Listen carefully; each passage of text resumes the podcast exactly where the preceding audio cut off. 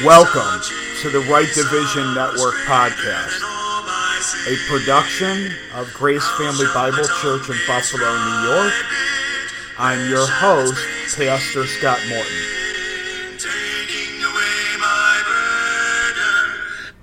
And we'd like to thank you once again for joining us as we study God's Word rightly divided. We're going to be continuing today going through the book of First Thessalonians, and we are here in chapter number 4 and we've been looking at verse number 11, which says, And that ye study to be quiet, and to do your own business, and to work with your own hands, as we commanded you. Now, we left off with the issue after spending a couple weeks looking at the issue of the studying piece that the Apostle Paul is making a reference to. And we left off here with that phrase, to be quiet.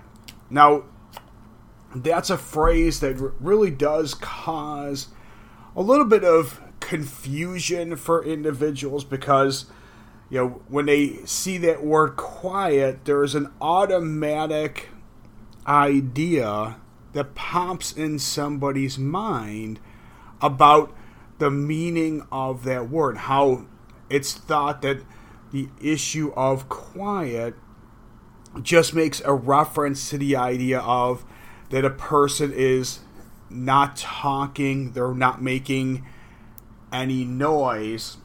And so it's this thought of, well, I'm just studying to keep my mouth shut. And that's not what the Apostle Paul is really actually making a reference to within we're going to actually spend a minute here actually reading what the definition of the word quiet is.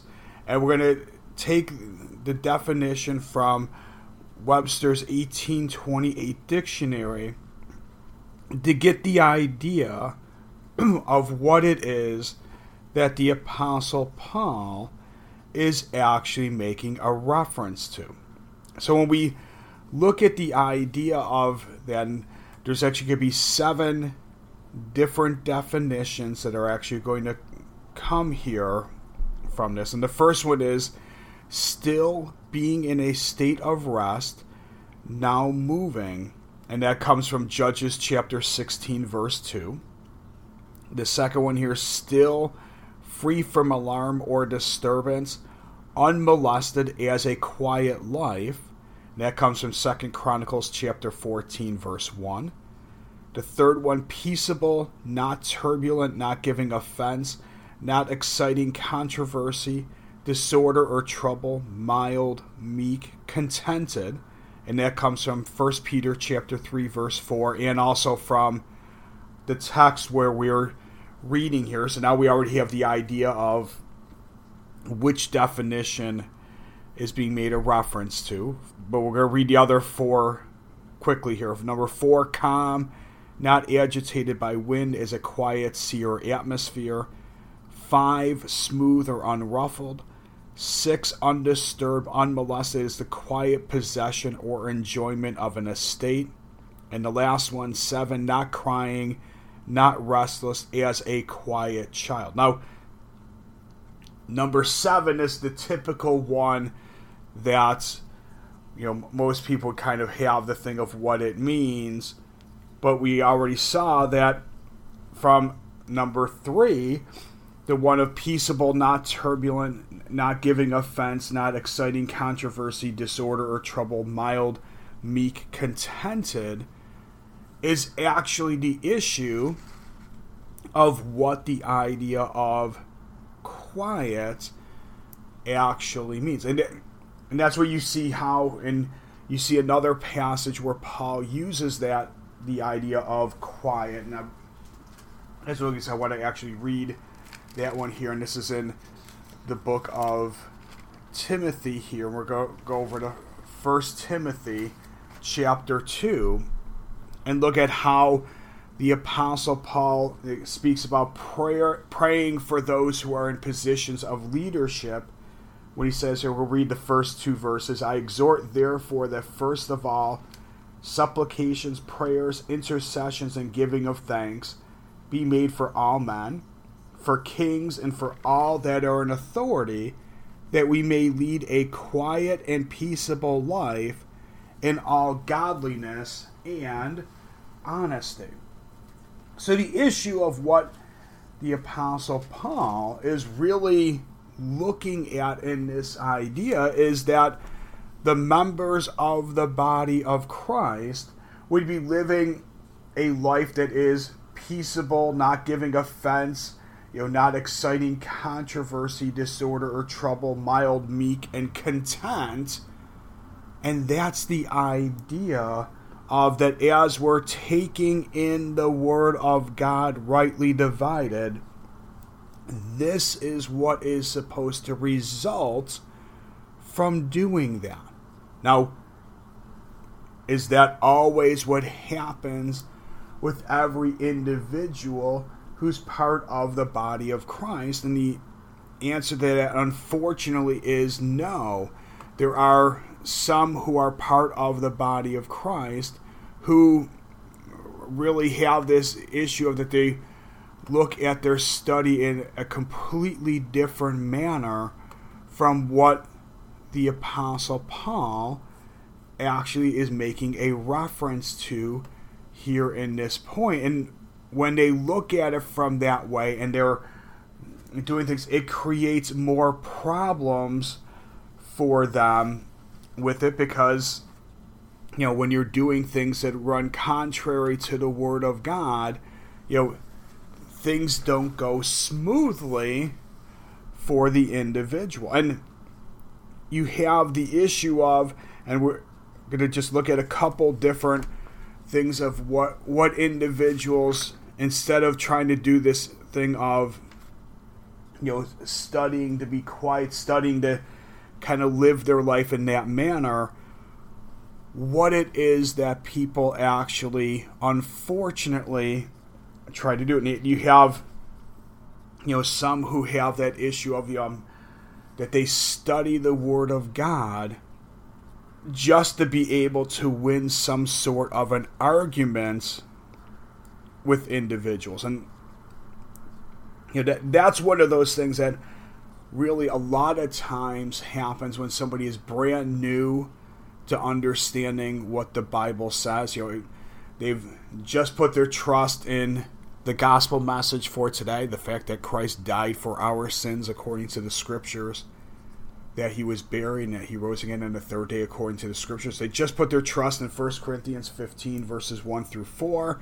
They've just started understanding the Word of God rightly divided, and they want to go out and tell individuals uh, about what it says, and they come kind of in this, you know, almost like a freight train of coming in and wanting to just argue with individuals about things that say. And really when you know and when we look at all of these different things the issue is going to become none of it actually edifies individuals None of it helps bring people to salvation. All of it is just going to start pushing people, you know, farther and farther away. And, you know, the issue of arguments, especially if you're doing that with those who are unsaved, really what tends to happen is they start thinking of you in that manner of, well, that's always what you do. You're you know, I don't really want to talk with this person about the scriptures because all they want to do is argue about it. You know, they, they don't want to have any sort of real fellowship related to what the Word of God says. You know, we need to let the Word of God speak for itself. You know, we share what it says. You know, we don't argue about you know we don't go out of our way to be trying to argue about things. You know we let the verse you know we put the verses out there we let them you know say what this and they will have the impact on individuals.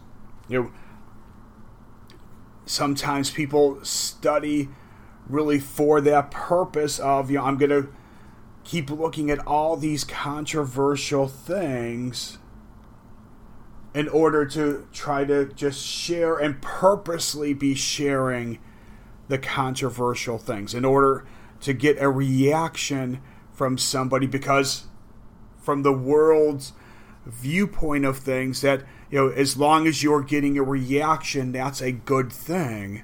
Well it's not always a good thing if it's not really having an impact on other individuals like it should you know sometimes there's a issue of studying to show the superiority that they feel they have. And you know, where that will come about is as someone is sharing things, they'll start talking about the number of hours that they put into this study that they're sharing. You know, and usually what that's coming from is they're trying to show I'm the authority. You haven't put in all of the same work that I have done. And because you have not put in that same amount of work, you can't question anything that I say because I know more than you. Now, that is not, you know, an attitude that really is going to help to edify other individuals. You know, that's an issue of, well, you know, I'm the authority, just blindly obey me no matter what it is that I say. Now, some will actually blindly oh, follow those things, and they'll do that because they're following the personality of the individual that's doing it. So they're not really following what the Word of God says. They're just following the man who's preaching that. You know, and you can see how all of this is really creating, you know, problems when we're actually dealing with other individuals. The, last one I want to bring up here is the issue of when people purposely bring up the topics that they know are going to divide people rather than bringing people together. So, for example, the issue would be, you know, someone who understands right division you know, understands, for example, that water baptism isn't for today, the first thing that they bring up when they encounter someone who identifies themselves as a Baptist is to say, you know, water baptism isn't for today. You know, they're not even making sure that the person is saved. They're just bringing up the thing that they know that's going to divide. And sometimes they'll even do it by, you know, one of those you know controversial methods. You know, I've seen individuals do the thing where they'll pick up a glass of water and they'll say, you know, I'll show you what a real preacher does with water, and then they proceed to take a drink out of that cup. You know, as if that is going to bring about some sort of fellowship. Now, all that it does is it brings about laughter from those who agree with them. And for those who don't agree, it just makes the individuals say, I want nothing to do with this individual because of the way that the person is reacting, the way that the person is trying to actually share and and show what the Word of God says. And really, when we look at how it is that we are to be functioning, let's turn over to the book of Philippians. We'll go to Philippians chapter number 2. And we're going to see something that the Apostle Paul says to these saints here in Philippi when he says in verse number 15, that ye may be blameless and harmless, the sons of God, without rebuke in the midst of a crooked and perverse nation, among whom ye shine as lights in the world. Now, a lot of times when we go to this, we focus just on the idea of that crooked and perverse nation piece of it.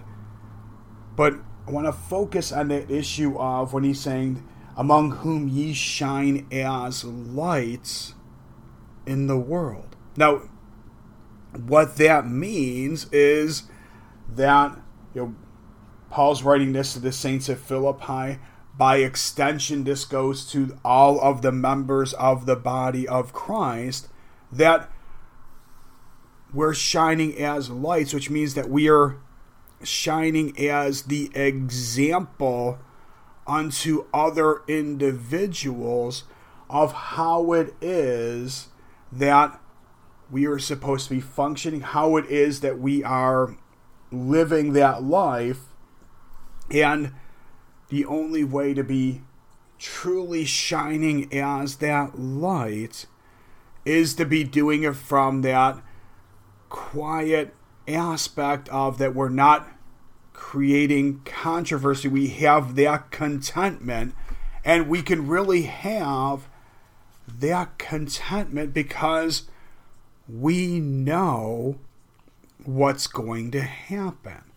We know that we are going to be with the Lord Jesus Christ in the heavenly places, ruling and reigning with Him for all eternity. Because we know that to be true, that should be having the impact on us to say, okay, I can be content knowing that you know I don't have to worry about you know what's going to happen.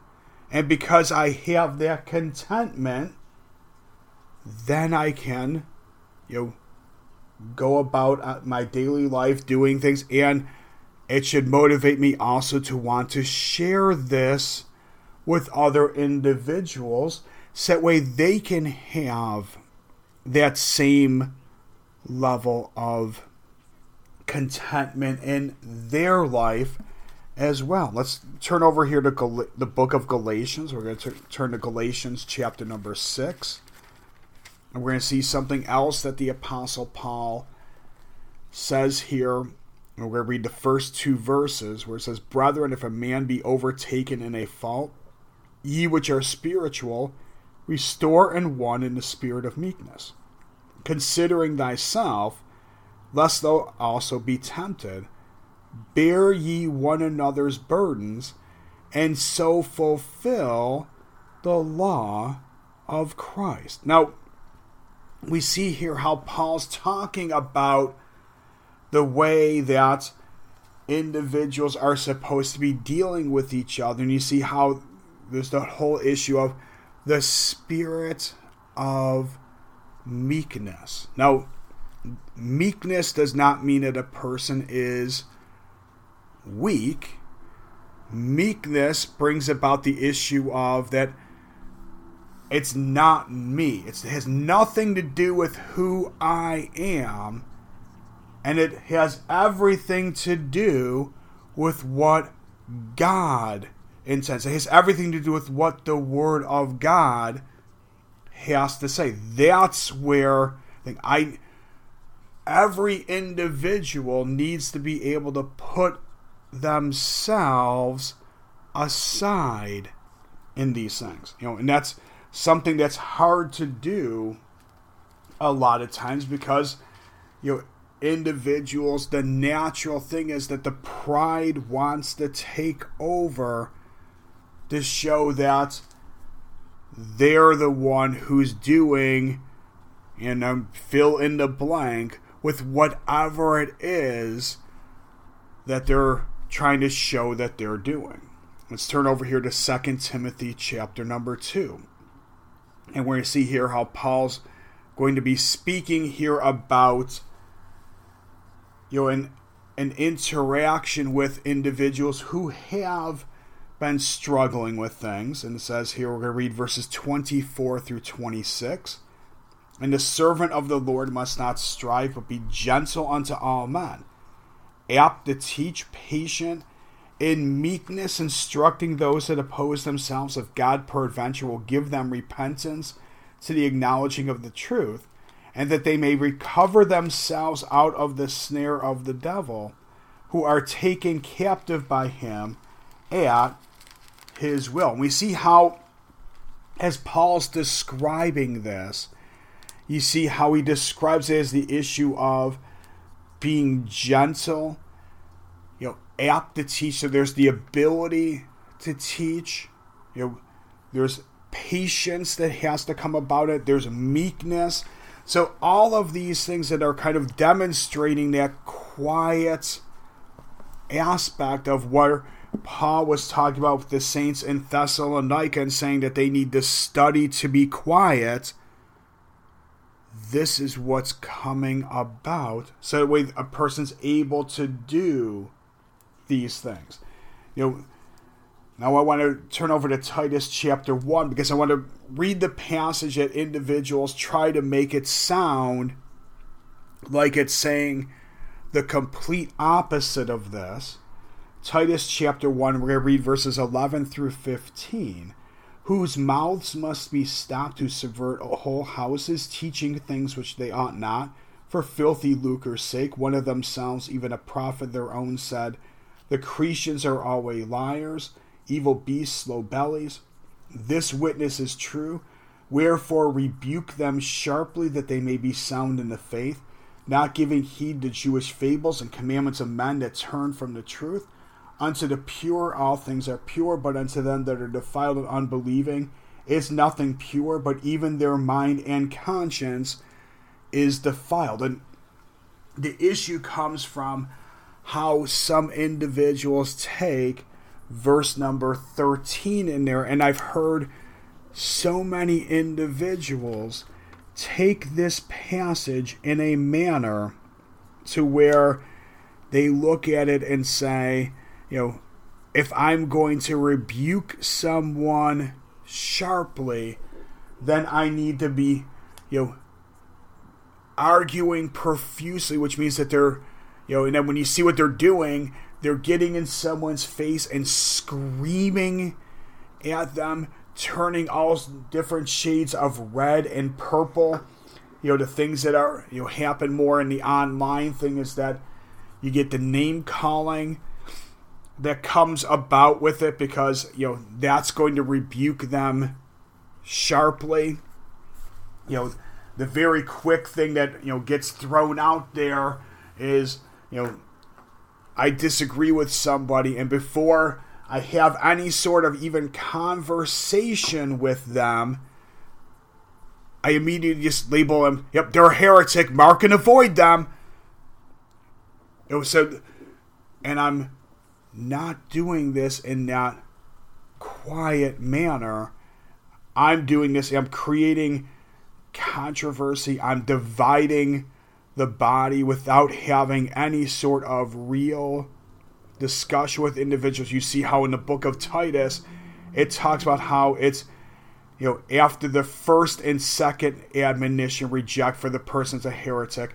Most of these times there hasn't even been an admonition. Just immediate that immediate knee jerk reaction of let's separate from this person, divide, do this in this controversial manner to where those who are from the outside look at this and say, you know, I would want nothing to do with anything of what these people are teaching because this is how they treat each other. You know, that's not that shining example that's supposed to be. That's if we're studying properly, studying the Word of God rightly divided, taking the doctrine in from Romans through Philemon, if we're doing this in that proper manner, we're going to follow the example of the Apostle Paul and do these things in a loving manner, not in some sort of controversial, argumentative manner of doing things. Now, we'll continue on with this verse next week.